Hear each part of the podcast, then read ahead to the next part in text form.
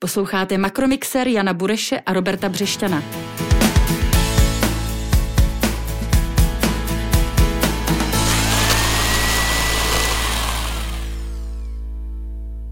Posloucháte ekonomický podcast Makromixer, který pro vás připravujeme my dva, Robert Břešťan, šéf-reaktor serveru Hlídací pes Org a kolega Honza Bureš, hlavní ekonom Patria Finance. Pěkný den. Přejeme hezký den a sdělujeme, že naším hostem bude už za pár minut Jiří Hanus, zakladatel a generální ředitel společnosti Akont a těšte se na jistě zajímavý rozhovor.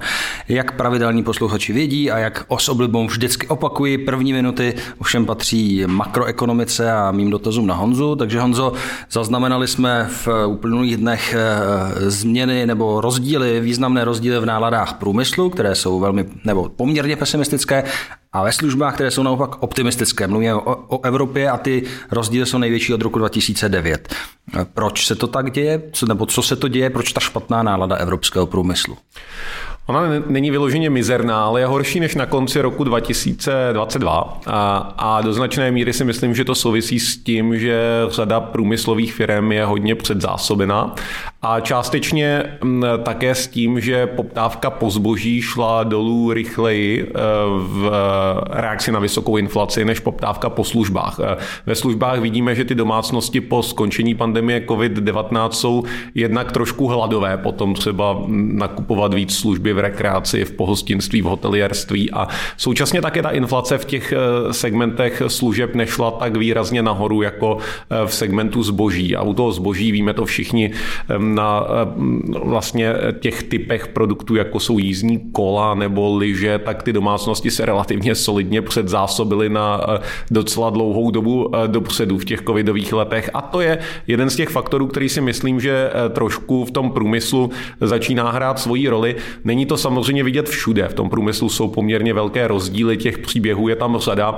Dalo by se třeba i delší dobu mluvit o nějakých setrvalejších problémech energeticky náročných odvětví, ale to, eh, ta, ta diskrepance, ten rozdíl mezi tím eh, vlastně relativním optimismem ve službách a eh, v průmyslu je dané, daný jednak velikostí té inflace a jednak tím, že vlastně v tom postcovidovém období dochází trošku řekněme, k návratu té spotřeby služeb oproti zboží. A má, nám, má nám to vadit, že průmysl nemá dobrou náladu, jako nám občanům, řekněme?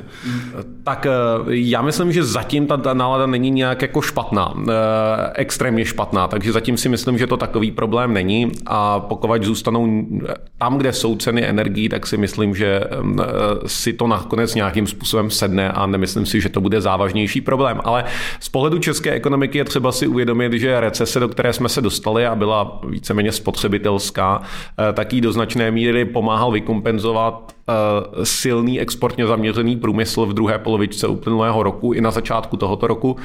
No a na ten se nebudeme moct asi tak výrazně spolehnout eh, v průběhu roku 2023. Mhm. Podívejme se na významného českého zaměstnavatele a výrobce Škoda Auto. Méry proběhlo, že poměrně výrazně přidává svým zaměstnancům na platech, 10% na tarifech až 25% celkově s různými bonusy. Jistě jim to přejme. Na druhé straně, není, nakolik je to třeba nebezpečné s ohledem na celkovou českou inflaci a jak se na to bude třeba tvářit Česká národní banka? Já myslím, že z pohledu zaměstnanců a nejenom ve Škodě auto je to vlastně pochopitelné, protože když se díváme eh, v tuto chvíli na to, jak vlastně se s tou inflací vysokou popasovaly podniky, tak v průměru v Česku šly v uplynulém roce vzhůru zisky zhruba o 17%.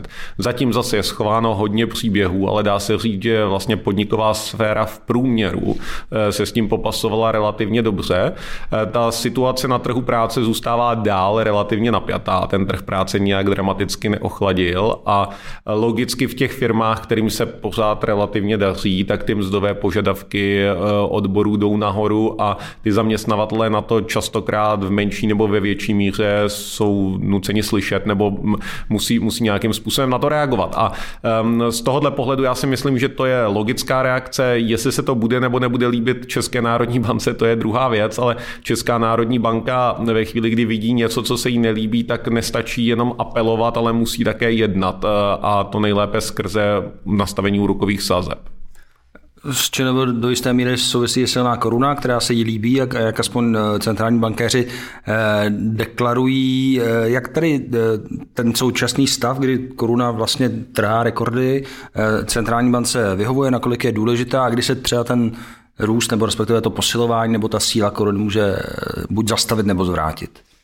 Je velmi důležitá. Myslím si, že v tuhle tu chvíli je to vlastně jeden ze zásadních eh, důvodů, proč Česká národní banka ještě nějak aktivně neuvažovala o dalším navýšení úrokových sazeb, protože ty signály skutečně třeba z té mzdové sféry, i když nemáme zatím tvrdá data za celou ekonomiku, eh, nejsou úplně dobré směrem k tomu, co třeba čekat od jádrové inflace v těch nejbližších eh, kvartálech. A ehm, ta silná koruna je vítaným pomocníkem, ale do značné míry to odráží Eh, dobrou náladu na globálních trzích a eh, ta není zaručena pro ty další měsíce vůbec. Eh, je to, těžili jsme hodně z toho, že dolar globálně byl pod tlakem a to, to je věc, která přeje rizikovým aktivům obecně a uvidíme, jestli tenhle ten trend nám tady vydrží nebo nevydrží. Já si myslím, že je klidně možné v těch kvartálech, především jako vzdálenějších v tomto roce, ještě očekávat nějaké korekce na koruně a ta koruna nemusí být zdaleka takovým pomocníkem eh, pro centrální banku, jako byla do této chvíle. Výborně, díky Honzo. A teď se společně eh, vrhneme tady vpravo ode mne eh, na našeho hosta. A naproti, mě. a naproti tobě, ano. Jiřího Hanuse, zakladatele a generálního ředitele společnosti Akon, což je přední tuzemský výrobce tepelných čerpadel. Dobrý den. Jsme rádi, že jste vážil poměrně dalekou cestu z Milevska. Dobrý den a děkuji moc za pozvání. Pěkný den. Makromixér Já mám eh, na úvod takový, eh, myslím, hezký dotaz, abych se pochválil. Eh, když jsem si dělal přípravu na tenhle náš rozhovor, tak jsem v jednom článku narazil na, na větu, že váš podnikatelský příběh je podobný tomu Steva Jobse. S tím rozdílem, že on začínal v garáži a vy na, vy na půdě. Cítíte se jako Steve Jobs v nějakém ohledu? Ani v nejmenším. A, a je to třeba nějaký, jistá fyziognomie mimochodem by tady byla, jo? Vy jste štíhlý a vysoký, protože posluchač to nevidí. pro posluchače podcastu ano, velice důležitá informace. a Máte nějaký biznisový vzor třeba? Eh, nemůžu říct, že bych měl jeden vzor, rád si čtu zajímavé příběhy o podnikatelích, ale nemůžu říct, že bych měl jeden vzor. Uh-huh. A skutečně se začínal na půdě? Eh, skutečně jsem začínal v kanceláři na půdě eh, s nábytkem, který jsem našel na chodbě a první sklad zboží jsem měl vlastně ve sklepě. Takže ten americký sen svého druhu ale máte, Zatím menší, menší americký sen. pojďme, pojďme možná na úvod začít od um, uh, úplného takové, abych to mu řekl, úvody do tepelných čerpadel, protože my s Robertem eh, rozumíme možná v řadě věcí, ale tepelná čerpadla nejsou vyloženě naše parketa. Myslím, že Robertem mluvím za oba z nás.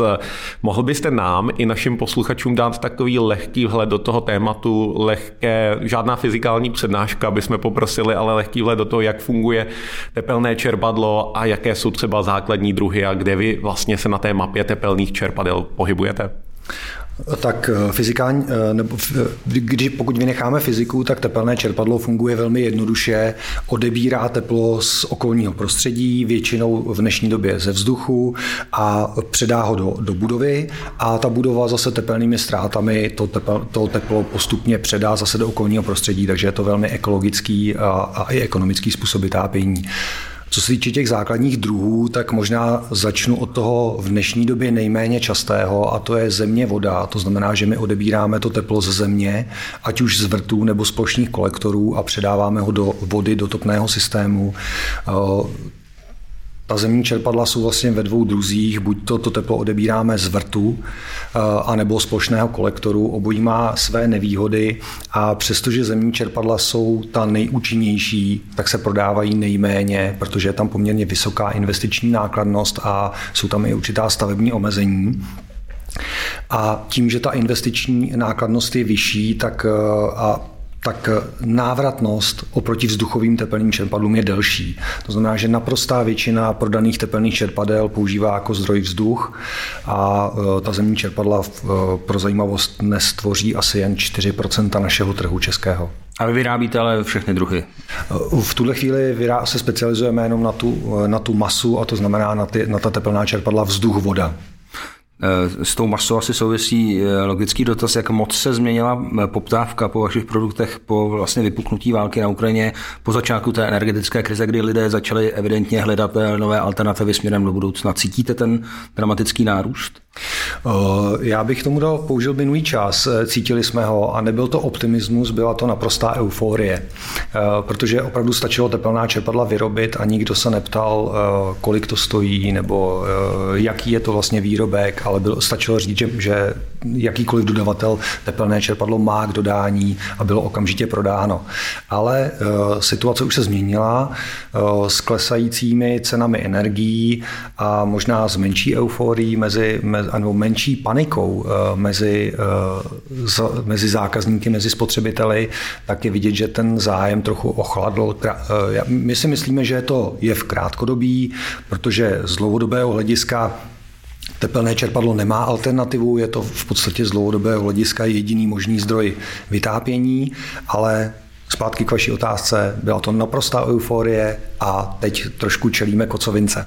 Jak to myslíte, že to je jediný možný zdroj vytápění, že jakože plyn a elektrika jako takový už určitě ne, nebo pevná paliva Pevná paliva chápu, asi ne. Co můžete říct jiného jako výrobce tepelných čerpadel, ale jako říct, že je to jediný možný budoucí, to je, jsou poměrně silná slova. Tak uh, chápu, rozumím tomu. Nicméně uh, v minulosti jsme se setkávali, že třeba bohatí lidé vytápěli své domy elektřinou, ale dnes už i velmi bohatí lidé, kteří mají třeba energeticky úsporné domy, tak stejně přechází na tepelná čerpadla, protože ta míra nejistoty ohledně budoucích cen je už uh, dostatečně dramatická i pro, pro bohaté lidi. Takže elektřina, o tom to asi se mnou budete souhlasit, že to určitě není cesta do budoucna. Určitě Určitě zajímavý eh, zdroj je zemní plyn. V minulosti byl určitě nej, nejpoužívanějším v, eh, zdrojem tepla v Evropské unii. Eh, prodávalo se jich asi pětkrát, šestkrát více než tepelných čerpadel. Nicméně už před tou ukrajinskou krizí Evropská komise plánovala ústup od fosilních paliv a ta ukrajinská krize jenom Eh, tenhle ústup zrychlila a Evropská komise plánuje eh, velmi rychle eh, ústup od jakýchkoliv fosilních paliv a některé země v tom jdou ještě rychleji a šly už i před eh, tou ukrajinskou krizí, jako například eh, Holandsko. V dnešní době teď eh, určitě jste si nemohli nevšimnout titulků, že v Německu končí vlastně vytápění plynem. U nás ještě do loňského roku se vlastně i dotoval přechod třeba z uhlí na plyn, ale myslím si, že s tím plynem ta situace, já bych ji připodobnil situaci s přímotopy, jo, kdy si se dotoval přechod na přímotopy a velmi rychle používání přímotopů se stalo tak eh, neskutečně drahou, eh, drahou variantou, eh, že v podstatě nebylo možné používat. A na plyn jednak se uvažuje o, nebo připravují se restrikce, ale připravují se i uhlíkové daně nejenom pro podniky a pro velké spotřebitele, ale i pro domácnosti. Když bychom se měli, vy jste to trošku už nakousnul, eh, že ty investice se vyplatí při určitých cenách, pravděpodobně těch alternativních zdrojů energie, zejména plynu. Máte nějaké kalkulace, kdy se vám ty, ta růz, různá čerpadla nějak jako rozumně rentují ty investice, když bychom vzali vzduch, voda, země, voda, eh, teď máme cenu plynu, řekněme, kolem 60 eur za megawatt hodinu, výrazně třeba níž, než eh, byla v létě uplynulého roku, ale současně pořád výrazně výš, než eh, byl průměr posledních jako pěti let před pandemí COVID-19. Tam to tuším bylo někde kolem 16-17 eur za megawatt hodinu. Kde jsou tedy, eh, kde jsou tedy za vás pro tyto dva typy čerpadel ty hraniční ceny, dejme tomu na uh, trhu s plynem, za které se to suverénně vyplatí a za kterých už by třeba ty zákazníci nad tím uvažovali a říkali si taky, jestli ten plyn přece jenom nedává ještě větší smysl. Ono se to nedá takhle jednoduše říci, protože eh, čím větší je spotřeba rodinného domu, tím rychlejší je návratnost. Tím je sice vyšší investice eh, do tepelného čerpadla, ale tím mnohem rychlejší je návratnost. A ono záleží hodně i na topném systému v tom rodinném domě, jestli jsou tam nějaké radiátory, které potřebují poměrně vysokou teplotu, nebo třeba ten dům byl zateplen, eh, vyměněná okna a ta potřebná teplota je nižší to jsou faktory, které velmi zrychlují návratnost do tepelného čerpadla, ale ono to není jenom o té návratnosti, ono je to i o jistotě dodávek, která u plynu je v tuhle chvíli možná o něco větší, ale určitě si nejsme jistí, jestli na další zimu budeme nebo nebudeme mít dostatek plynu, ale hlavně v tuhle chvíli asi by nebylo moudré spolehat na vytápění zemním plynem ve chvíli, kdy Německo jako tahoun Evropské komise nebo Evropské unie eh, připravuje konec vytápění plynem. Takže ono, ono to není jenom o ekonomice, je to o ekologii a o tom, že ostatní zdroje v podstatě budou eliminovány. Makromixér. Když jste to naťuknul, že to je hodně vlastně individuální u, toho, u každého toho domu, objektu vy. Eh, někde jsem si vás přečetl, že vy právě máte ten individuální přístup ke klientům a zhodnotíte, co pro ně je nejlepší. Můžete, můžete to nějakým způsobem rozvést nebo popsat, jak to u vás vypadá, když eh, eh, ty objekty jednotlivé hodnotíte? Určitě. Tak my se odlišujeme od ostatních dodavatelů tím, že my neprodáváme krabice. To znamená, že my nedodáváme na regály velkou obchodů, eh, neprodáváme komukoliv, kdo nám pošle objednávku, ale velkou část tepelných čerpadel instalujeme sami, po případě ve vzdálenějších regionech České republiky eh, přes několik málo proškolených a pečlivě vybraných partnerů. Takže eh, ta, ten správný postup je, eh, pokud zákazník uvažuje o tepelném čerpadle, pozvat si specializovanou firmu. Eh, nemusí to nutně být úplně místní topenář, protože eh, místní topenář má třeba zkušenosti s zapojením uhelného kotle nebo uhle, kotle na, na, na dřevo, případně plynového kotle, ale tepelné čerpadlo je přece jenom trošku složitější technologie, eh, takže já bych doporučil pozvat si specializovanou firmu opravdu na tepelná čerpadla. Ta eh, jednak zhodnotí ten topný systém, eh, který ten zákazník má, případně doporučí úpravy a vypracuje cenovou nabídku. Opravdu se někdy stane, že ten topný systém by potřeboval eh, zásadní rekonstrukci a v takovém případě my eh, tepelné čerpadlo bez této rekonstrukce topného systému nedoporučíme. Naštěstí je to velmi malé procento eh, tím, že i starší domy uh, už prošly nějakou rekonstrukcí, často výměnou těch uh, oken uh, zateplením stropu, případně fasády, tak pro naprostou většinu uh, objektů i starších je tepelné čerpadlo vhodné. Ještě možná jedna navazující uh, otázka. My zase jsme si přečetli s Robertem, že většina té vaší produkce má jít na export. Dá se vlastně tenhle ten do značné míry vlastně individualizovaný přístup k zákazníkovi praktikovat i na těch zahraničních trzích, eh, když eh, relativně rychle rostete? Eh, to je určitě výborná otázka a musím říct, že to v tuhle chvíli neumíme. Takže na rovinu do, eh, v zahraničí hledáme vždycky místního partnera, který má know-how, má zkušenosti s tepelnými čerpadly a víceméně eh, zahraniční trhy necháváme na těch našich zahraničních partnerech a my sami tuhle péči věnujeme českému trhu. Zatím jsme nenašli způsob, jak bychom tohle mohli replikovat a škálovat do zahraničí. Je to ale věc, nad kterou se do budoucna určitě zamýšlíme.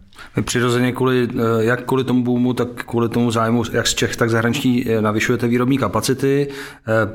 Eh, plánujete až 50 tisíc tepelných čerpadel ročně. Napadlo mě, jestli jste nepřemýšlel jako mnoho jiných firm z jiných oborů o levnější výrobě v Číně. Nebo budete si zásadně a vždy vyrábět tady, tady v Čechách? Určitě chceme vyrábět eh, v Evropě, je to naše velká konkurenční výhoda. My si samozřejmě azijské... Takže ne nutně v Česku, ale v Evropě. V Česku. v Česku. Chceme vyrábět v Česku a chceme vyrábět eh, v našem městě v Milevsku. My to bereme i jako podporu místního regionu, protože třeba naše město Milevsko je město s nejvyšším průměrem věkovým v České republice. A není to proto, že bychom žili nějak extrémně dlouho, ale protože ten region se vylidňuje a mladí lidé od odcházejí a my bereme jako naší velkou povinnost eh, a velkou zodpovědnost to, že ty lidi přitahujeme zpátky a daří se nám to. Přitahujeme lidi z Prahy, eh, z Českých Budějovic, z Německa, z Anglie. A takže určitě chceme vyrábět eh, v České republice a, a zatím jsme my tu azijskou konkurenci nebereme úplně jako konkurenci, protože to je úplně pro jiný segment trhu. To je pro zákazníky, kteří hledají tu nejlevnější cenu. A zatím jsme úplně nenarazili na čínský výrobek, který by v našich podmínkách fungoval. No, jestli to nakonec nebude jako s těmi čínskými auty, jo, kterým se kde kdo vysmíval, když viděl ty crash testy a dneska se myslím evropské automobilky oprávněně bojí, že, že let, který čínský třeba elektrický vůz eh, vytlačí z trhu. Co děláte třeba pro to, abyste, nebo chráníte si nějakým způsobem to své know-how před kopírováním z Číny, která tím stále ještě nechválně proslula? Uh...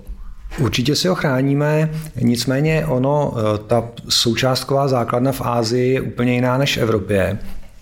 A oni, aby vyrobili, dokázal, pokud by chtěli vyrobit stejně eh, tiché tepelné čerpadlo a se stejnými účinnostmi, tak eh, ty komponenty nemůžou použít ty svoje azijské a čínské, ale musí dovést evropské.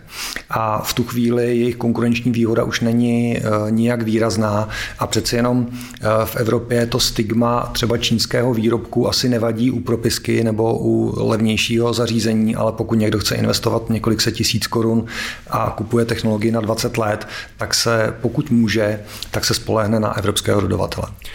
Ehm, já ehm, mám možná jednu otázku k té globální konkurenci ehm, a to vlastně, to vaše odvětví je hodně, hodně teď rychle rostoucí a v řada těch rychle rostoucích firm nebo v řadě rychle rostoucích odvětví vidíme vlastně takový ten efekt toho, že vznikají rychle nové firmy, ale také dokážou rychle zaniknout. Že to je opravdu velice dynamické prostředí.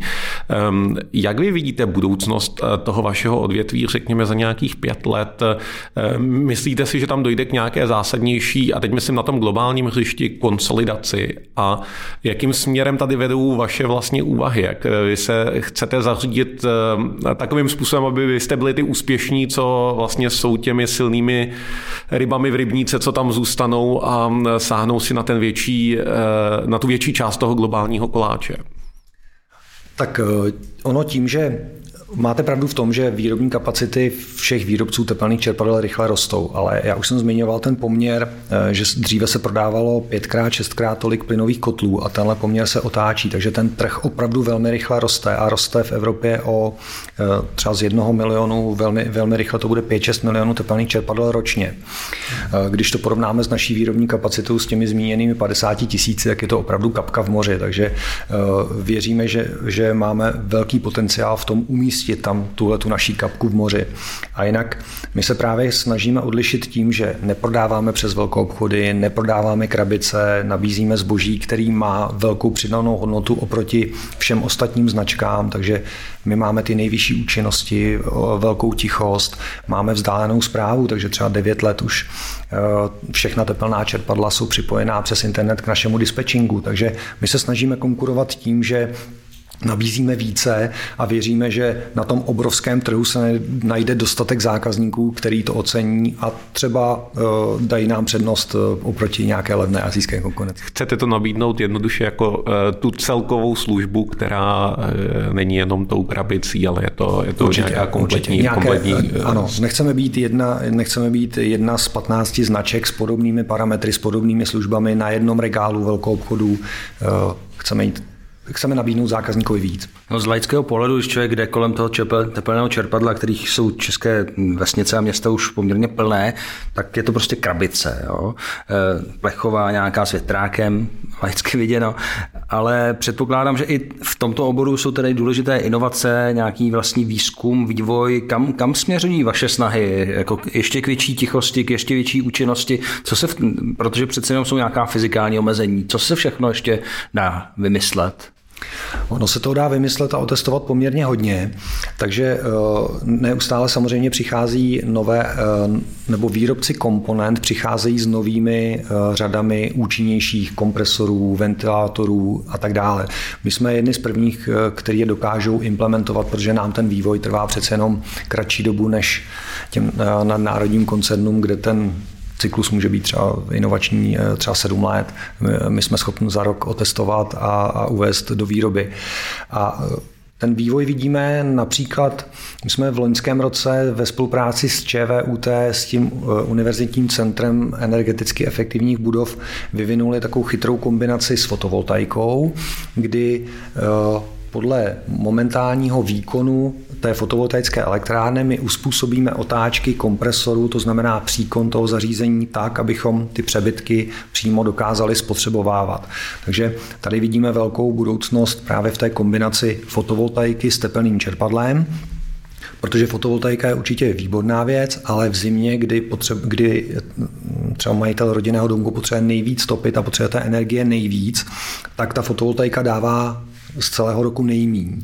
Ale pokud my ty zisky z fotovoltaiky přeženeme přes tepelné čerpadlo, tak je vlastně zpětinásobíme. Takže třeba v tomhle vidíme opravdu velkou budoucnost. Zatím jsou to jednotlivé instalace, jednotlivé vlaštovky, ale myslíme si, že právě tahle kombinace je velkou budoucností našeho oboru. A jak, jaké procento eh, vašich zaměstnanců vlastně, když byste měl tak zhruba odhadnout, je eh, určeno pro tu část ne čistě provozní, ale opravdu pro nějaký výzkum, vývoj nebo značnou část jejich pra, eh, času pracovního tvoří opravdu jako přemýšlení nad tím, kudy dál ty produkty posunout. Pravděpodobně i teda za spolupráce s nějakými externími vědeckými pracovišti. Tak z našich 200 zaměstnanců máme přímo ve vývoji 13 eh, lidí a samozřejmě se nad tím eh, zamýšlí část managementu a neustále zkoumáme, takže, takže není to úplně malá část. A ty jsou také v Milevsku? Určitě. Tak to je krásné. Já musím říct, že mě překvapilo eh, to, že Milevsko je tak i při přípravě na tento rozhovor vlastně vylidňující se oblast, protože znám řadu mých známých z jihu Čech a to jsou většinou velcí patrioti a častokrát třeba je známo, že písek Eh, opravdu ti lidé se tam spíš vrací, než to. Tak proto jsem byl lehce udiven tím, že Milevsko je takhle vylidňující se region, ale přeju vám, ať se to eh, tedy eh, daří změnit i v těchto těch krásných pozicích výzkum vývoj. Pracujeme na tom. no s tím možná tady souvisí, nakolik se vám daří lákat tady jak experty, Eh, kterých je málo, tak třeba lidi do dělnické profesí, kterých je taky málo. My se to ptám, na to ptáme prakticky každého našeho hosta a každý tady eh, v úzkách řečeno pláče nad tím, že lidi prostě nejsou. Notabene, pokud chtějí kvalitní lidi, kvalifikované lidi, jak jste na tom vy? Tak eh, co se týče těch méně kvalifikovaných pozic, tak eh, naše výhoda je, že jsme dokázali eh, ty jednotlivé výrobní úkony rozdělit na méně náročné části. To znamená, že třeba jsou schopni tu výrobu provádět i ženy, nebo dost velkou část výroby. Milevsko je, je menší město, v sousedství máme Písek, tábor, eh, kam řada lidí dojíždí za prací a my jim vlastně nabízíme to, že už dojíždět nemusí. Takže jsme atraktivním eh, zaměstnavatelem a co se týče těch eh, kvalifikovaných pozic, tak tam samozřejmě je ten výběr mnohem menší, ale daří se nám lákat kvalifikované lidi třeba například z Prahy, protože eh, pokud bydlí například v Benešově, tak jestli jede na druhou stranu Prahy, anebo jestli jede k nám, tak časově to vyjde líp a určitě je to k nám příjemnější cesta. A, a co mě překvapuje, eh, tak eh, mladší generace třeba si opravdu vybírá i, i zaměstnání nebo svoji pozici tak, aby prospěli životnímu prostředí, takže se jim líbí tepelná čerpadla a chtějí pomoct rostoucí české firmě. Takže opravdu i tohle je hledisko, který nám pomáhá lákat kvalifikovaní lidi, přestože musí třeba hodinu k nám dojíždět. Takže ideály hrají takhle e, roli při výběru zaměstnavatele. A, a čím, čím mladší, čím mladší e, ty lidi jsou, tak tím víc k tomu inklinují. Bez sporu můžete taky nabídnout dostupnější bydlení, což e, zase lidé, když zvažují Prahu nebo něco jiného, tak musí hrát svoji roli. No a neuvažoval jste o tom baťovském přístupu, eh, že byste stavěli domky nebo byty eh, pro třeba klíčové zaměstnance?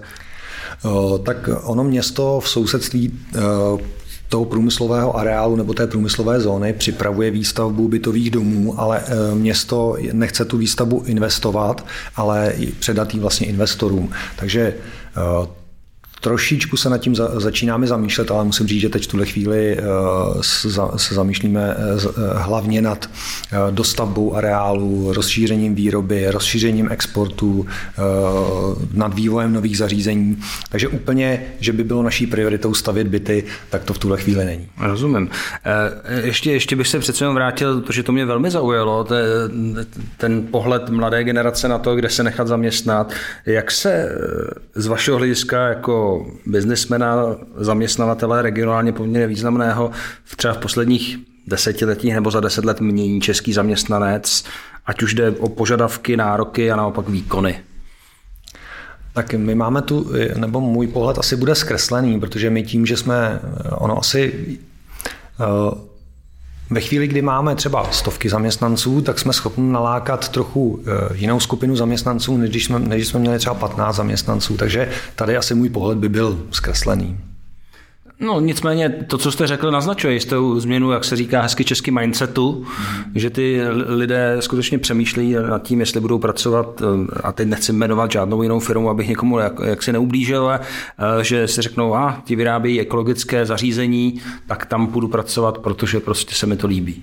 Opravdu ten, to, to vidíme zvláště u mladých lidí a čím mladší a vzdělanější eh, ti lidé jsou, tak tím více tímhle směrem inklinují. Makromixér Já možná ještě se dotknu těch, vy jste říkal, že nemáte problém takový s těmi jako méně kvalifikovanými profesemi, ale když bych vzal jako manuální kvalifikované profese, řemeslníky, což je častokrát bolavé eh, téma pro velkou část českého průmyslu, jak to vy máte? Chybí vám někdo klasicky a teď nevím, jakou vy máte strukturu přesně těch eh, řemeslníků, ale klasicky se hovoří o tom, že chybí sváře či podobné profese. Jak to máte v tomto ohledu? Chybí nám nicméně v našem regionu, my jsme poměrně preferovaným zaměstnavatelem, takže Neříkám, že nemáme problémy najít zaměstnance, ale asi je máme možná menší než, než jiné firmy v jiných regionech. A konkurujete i ochotou platit třeba vyšší ceny, protože Eh, když se člověk eh, rozebere eh, některé podnikatele, kteří pláčou nad tím, že nemají lidi a pak se podívá, kolik peněz těm lidem nabízejí, tak se zas tak moc nemůže divit. Tak nechci se ptát, kolik přesně platíte, ale platíte třeba nad průměrem regionu? Platíme nad průměrem a my samozřejmě, ono je obtížné zjistit tu platovou úroveň v regionu, ale tím, že jsme najali novou personální ředitelku, právě která působila ve velké firmě Automotiv v Písku, tak víme, že naše podmínky jsou atraktivní. Robert, ty se ptáš, jako kdyby si chtěl začít svázet od... Ano, zní to lákavě, že jo, jich Čech, proč ne? Přesně tak. Změna. Eh, eh, já ještě mám jedn, jeden dotaz na ten váš vlastně rychlý růst a na to, jak to eh, vlastně celkově tu, my jsme se o tom teď vlastně bavili částečně, ale tu firmní kulturu mění u vás, protože ta rychle rostoucí firma, když najednou z těch 15, teď to přeženu, máte 200, 300, 300 lidí, tak to určitě mění způsob, jakým nakládáte se zaměstnancem a jak vnitřně komunikujete. Jak to zvládáte, tuhle rychlou transformaci? Protože pravděpodobně ještě porostete. Jak nad tím uvažujete? Tak eh, jednak nám v tom pomáhá náš investor. My jsme v loňském roce prodali 25% firmě Fire Capital, kteří nám s tímto přechodem eh, velmi pomáhají a pak nám pomáhá určitě i najímání eh, managementu z mnohem větších firm. Takže my rádi najímáme třeba management z automotiv, případně eh, se zkušenostmi i ze zahraničních firm a ti nám hodně pomáhají taky v přerodu a v zavádění těch procesů. Tak jak jsme se jako malá firma korporátům smáli, tak teď na stejné principy velmi rádi přecházíme. Vidíte, že fungují v tom větším. Ano, je to tak. A těch 25% mimochodem, které jste prodali Prefer Capital, to jsou prostředky, které už jste investovali do rozvoje firmy, postavili jste novou továrnu, nebo to je v procesu? To jsem jenom, abych si ujasnil. Eh, jsou to přesně ty prostředky, které jsme využili pro výstavbu nového areálu, který za pár týdnů budeme otvírat, takže jste srdečně zváni, když pojedete kolem, zastavte se, budeme tam mít opravdu co ukázat i velmi, velmi moderní technologie. Já si uvědomuji, že, že moje otázka je vlastně teď nemístná v tom smyslu, že mluvíte o, o rozvoji, o tom, jak se vám daří, máte vize, ale přemýšlíte třeba někdy o nějakém exitu z té, z té firmy, jak by vypadal, jestli byste to prodal všechno nějakému Payfar Capital, nebo předáte to dětem, myslíte na tohle? Uh, nevím, jestli vypadám tak špatně, jen tak sešle. A zatím... Proto říkám, že je to nemístná otázka. Steve Jobs a teď. Zatím o tom neuvažujeme, zatím se cítím ještě dostatečně plný energie a co se týče mých dětí, tak zatím jsou mladé a tímhle, tímhle směrem zatím neuvažuji. Prostě tohle neřešíte zatím, protože ono je to téma pro řadu středních, menších podniků, rodinných firm, to předávání nástupnictví. Eh, nástupnictví v mém případě eh, synovi 15, dceři 12, takže to zatím opravdu je na to nepřipravuji.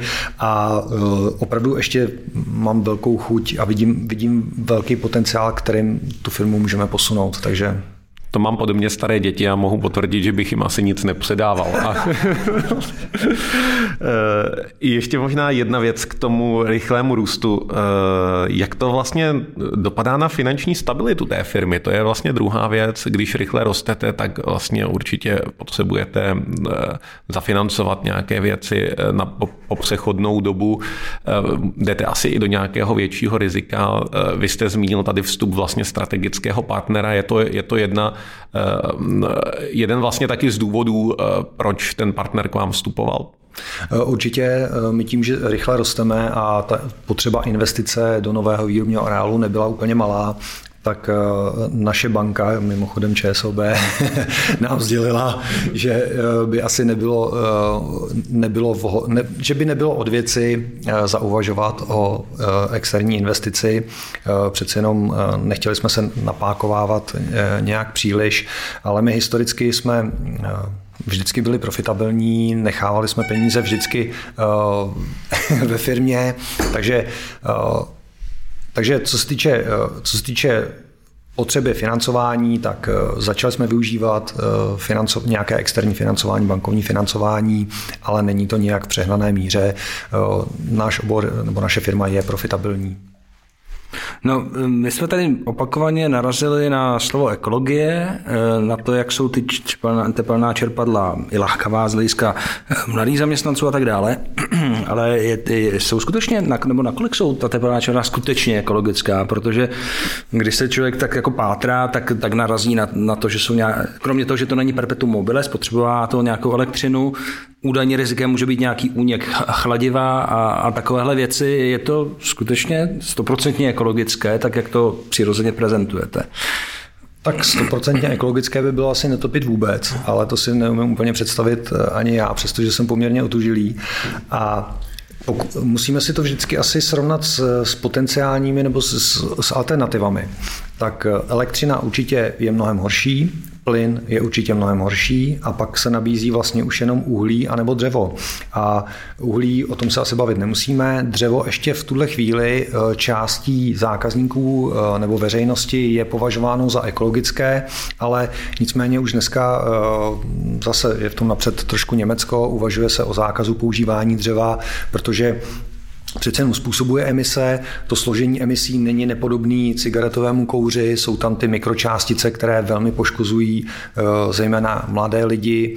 A, eh, takže, takže dřevo určitě je mnohem méně ekologické než tepelné čerpadlo. A jak jsem říkal, my ano, spotřebujeme malou část elektrické energie, ale to teplo načerpáme většinou z okolního vzduchu a tepelnými ztrátami domů ho vlastně zase předáme ven. Takže já úplně ekologičtější způsob nevidím, vlastně možná jeden ano, a to je, to, to je ta kombinace s tou fotovoltaikou. Hmm. To, že si vyrobíme uh, fotovoltaikou elektřinu, tu použijeme k pohonu teplného čerpadla, teplo si načerpáme zvenku, takže to je asi možná to nejekologičtější. A pro nějakou konkrétnější představu předpokládám, že máte třeba spočítáno nebo hrubou představu o spotřebě čerp, elektřiny na provoz čerpadla versus vytápění pouze elektřinou. Je tam třeba desetinásobek nebo pětinásobek? Nebo... Je, to, je to pětinásobek. My máme to, eh, tu sezónní účinnost potvrzenou ze zkušebny eh, asi pět a půl, takže takže je to pětinásobek. Makromixér.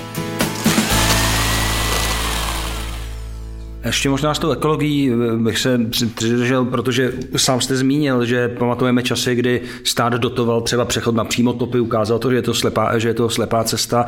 Teď se dotuje, dotují i tepelná čerpadla, tím nechci říkat uh, implicitně, že je to slepá cesta, ale, ale o dotacích se a v, pří, v tomto případě, nebo v případě přímotopů se to ukázalo, že, že ty dotace nebyly úplně povedené, o dotacích se zároveň často říká, že křivý trh. Jak vy se díváte na dotace? Pomáhají pomáhají vám tím, že lidé dostanou nějaký příspěvek na to, aby si pořídili i váš výrobek? No, určitě nám pomáhají a pokud by nebyli, nebyl takto, jak říkáte, ten trh pokřiven, tak by asi lidi topili stále většinou uhlím a je otázka, jestli to chceme. Takže asi netvrdím, že dotace jsou nejprospěšnější pro ekonomiku, ale v určitých chvílích asi mají své opodstatnění, takže pomáhají nám a myslím si, že v tuhle chvíli mají i význam, že nám pomáhají vlastně všem. Hmm, dokáží pomoct. Dokáží pomoct. Možná úplně na závěr, mě tady napadá jedna věc, mně se velice líbí ten váš zejména lokální patriotismus eh, a mm, když vy plánujete dál vyrábět v Česku, odvádět daně v Česku, jak jste spokojen s tím, co vlastně od českého státu dostáváte za to eh, služby, eh, jak se vám komunikuje se státní zprávou a třeba i jak dobře se vám komunikuje s městem Milevsko. Jo, kdybychom to měli rozlišit vlastně ty, ty nejvyšší patra, jestli tam máte nějaký, nějaké připomínky a ty patra nižší na, na, na, té, na té místní úrovni. Tak eh, s těmi nejvyššími patry eh, jednak nekomunikujeme a trošku jsem to i přestal sledovat, eh, takže... No, daně platíte. daně platíme veliké. A co se týče té místní samozprávy, tak tam máme opravdu společný zájem v tom, aby jsme s tím městem Milevském něco udělali, takže my tam cítíme opravdu velkou podporu a třeba i projekční kancelář, která má zkušenost se, s výstavbou v nejrůznějších regionech, tak zatím nám říká, že, že v Milansko je to nejlepší. Takže že zatím je tam ten nejvstřícnější eh, přístup, takže nemůžeme si stěžovat. No, je to zájem asi i samotného města, protože eh, je zajímavá informace, eh, že sám jste to řekl, že je to město s nejhorší demografií v celé České republice. Ano. To znamená, víte z hlavy takhle průměrný věk obyvatel Milevska? To nevím, ale Myslím si, že už, pa, že už patřím do té vyšší poloviny. A když, když ještě sice jste říkal, že eh, s, s tou vrchní vrstvou, řekněme, zprávy státu tolik nepřijde do činění, eh, co třeba, byť to je spíš ta lokální, uznávám, eh, stavební povolení, když jste rozšiřoval továrnu, to je taky častá bolest českých firm, že když chtějí něco stavět, že narážejí na spoustu povinností, úředních razítek. Jak jste s tímhle bojovali? Tak my tím, že jsme poměrně malé město a nemáme tam tolik asi těch ekologických aktivistů, tak eh, nikdo nehledal úplně mloky nebo nevysazoval mloky nebo něco podobného. Takže, takže i to získání stavebního povolení u nás rozhodně nebyla záležitost na 10 let a ono město samotné připravovalo ten průmyslový park a připravovalo poměrně dlouho, takže v podstatě všichni s tím byli smířeni, všichni věděli, že se tam stavět bude a eh, to, to získání stavebního povolení opravdu, myslím si, že jsme eh, ho získali v nejkratší možné době a a nebylo to nic, co by nás úplně zabrzdilo. Doslechl jsem si, že nejhorší je Sisel nebo Datel, že to je, to je vyloženě stopka pro váš uh, stavební projekt, takže nic podobného v Milevsku nemáte. Ani Sisel, ani Datel je v lese, ale ne v průmyslové zóně bez stromů. Perfektní. Tak jo, děkujeme. Jiří Hanus, zakladatel a generální ředitel společnosti Akont. Děkujeme za rozhovor. Děkuji moc za pozvání. Děkujeme. A jako obvykle sděluji ctěným posluchačům, že rozhovor v nějaké tištěné, psané podobě najdete jak na webu Patria.cz, tak výhledově i na hlídací pes org. Hezký den přeje Robert Břešťan a kolega. Honza Bureš, krásný den. Makromixer Jana Bureše a Roberta Břešťana.